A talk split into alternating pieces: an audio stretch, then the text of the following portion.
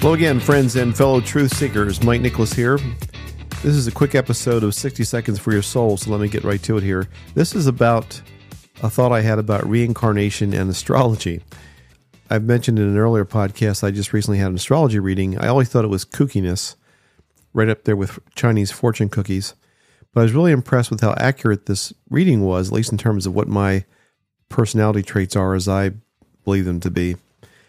And she told me it was so accurate because I gave her the date that I was born, the place I was born, the city, and also the exact time of day. And I've come to learn that the time of day is pretty important. So if we come back to Earth in this this plane, Earth plane, many many times throughout eternity, I believe we our souls can decide to reincarnate. Are we always the same person? And if not, how do our loved ones recognize us?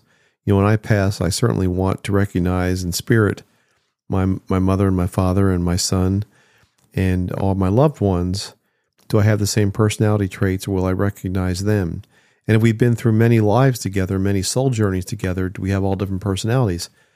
So this very famous astrologist was interviewed, and I caught the interview, and she said, "Yes, we do have multiple personalities, and multiple. We have different personalities every time we incarnate here on Earth, and we're not born at the same time because."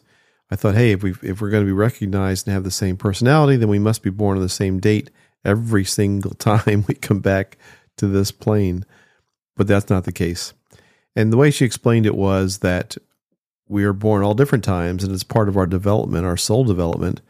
And we learn things and we grow and we expand and we become better. And part of that is having different personality traits change. We don't always want to be sad or angry or excitable or calm, or it changes. We grow. And so we have different birthdays, different places of birth. And there is something, however, about our soul and about our makeup where our loved ones, our soul group, will always recognize us. They'll always know who we are. And so that, that concern I had, that fear, I guess, is, is not, not necessary. So that's just the thought.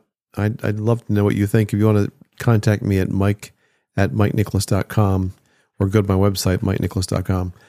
I've got a contact sheet there, but I, I would love to know what you think about that because that did bother me about whether or not you know, when I pass, will I be recognized by by my loved ones in spirit?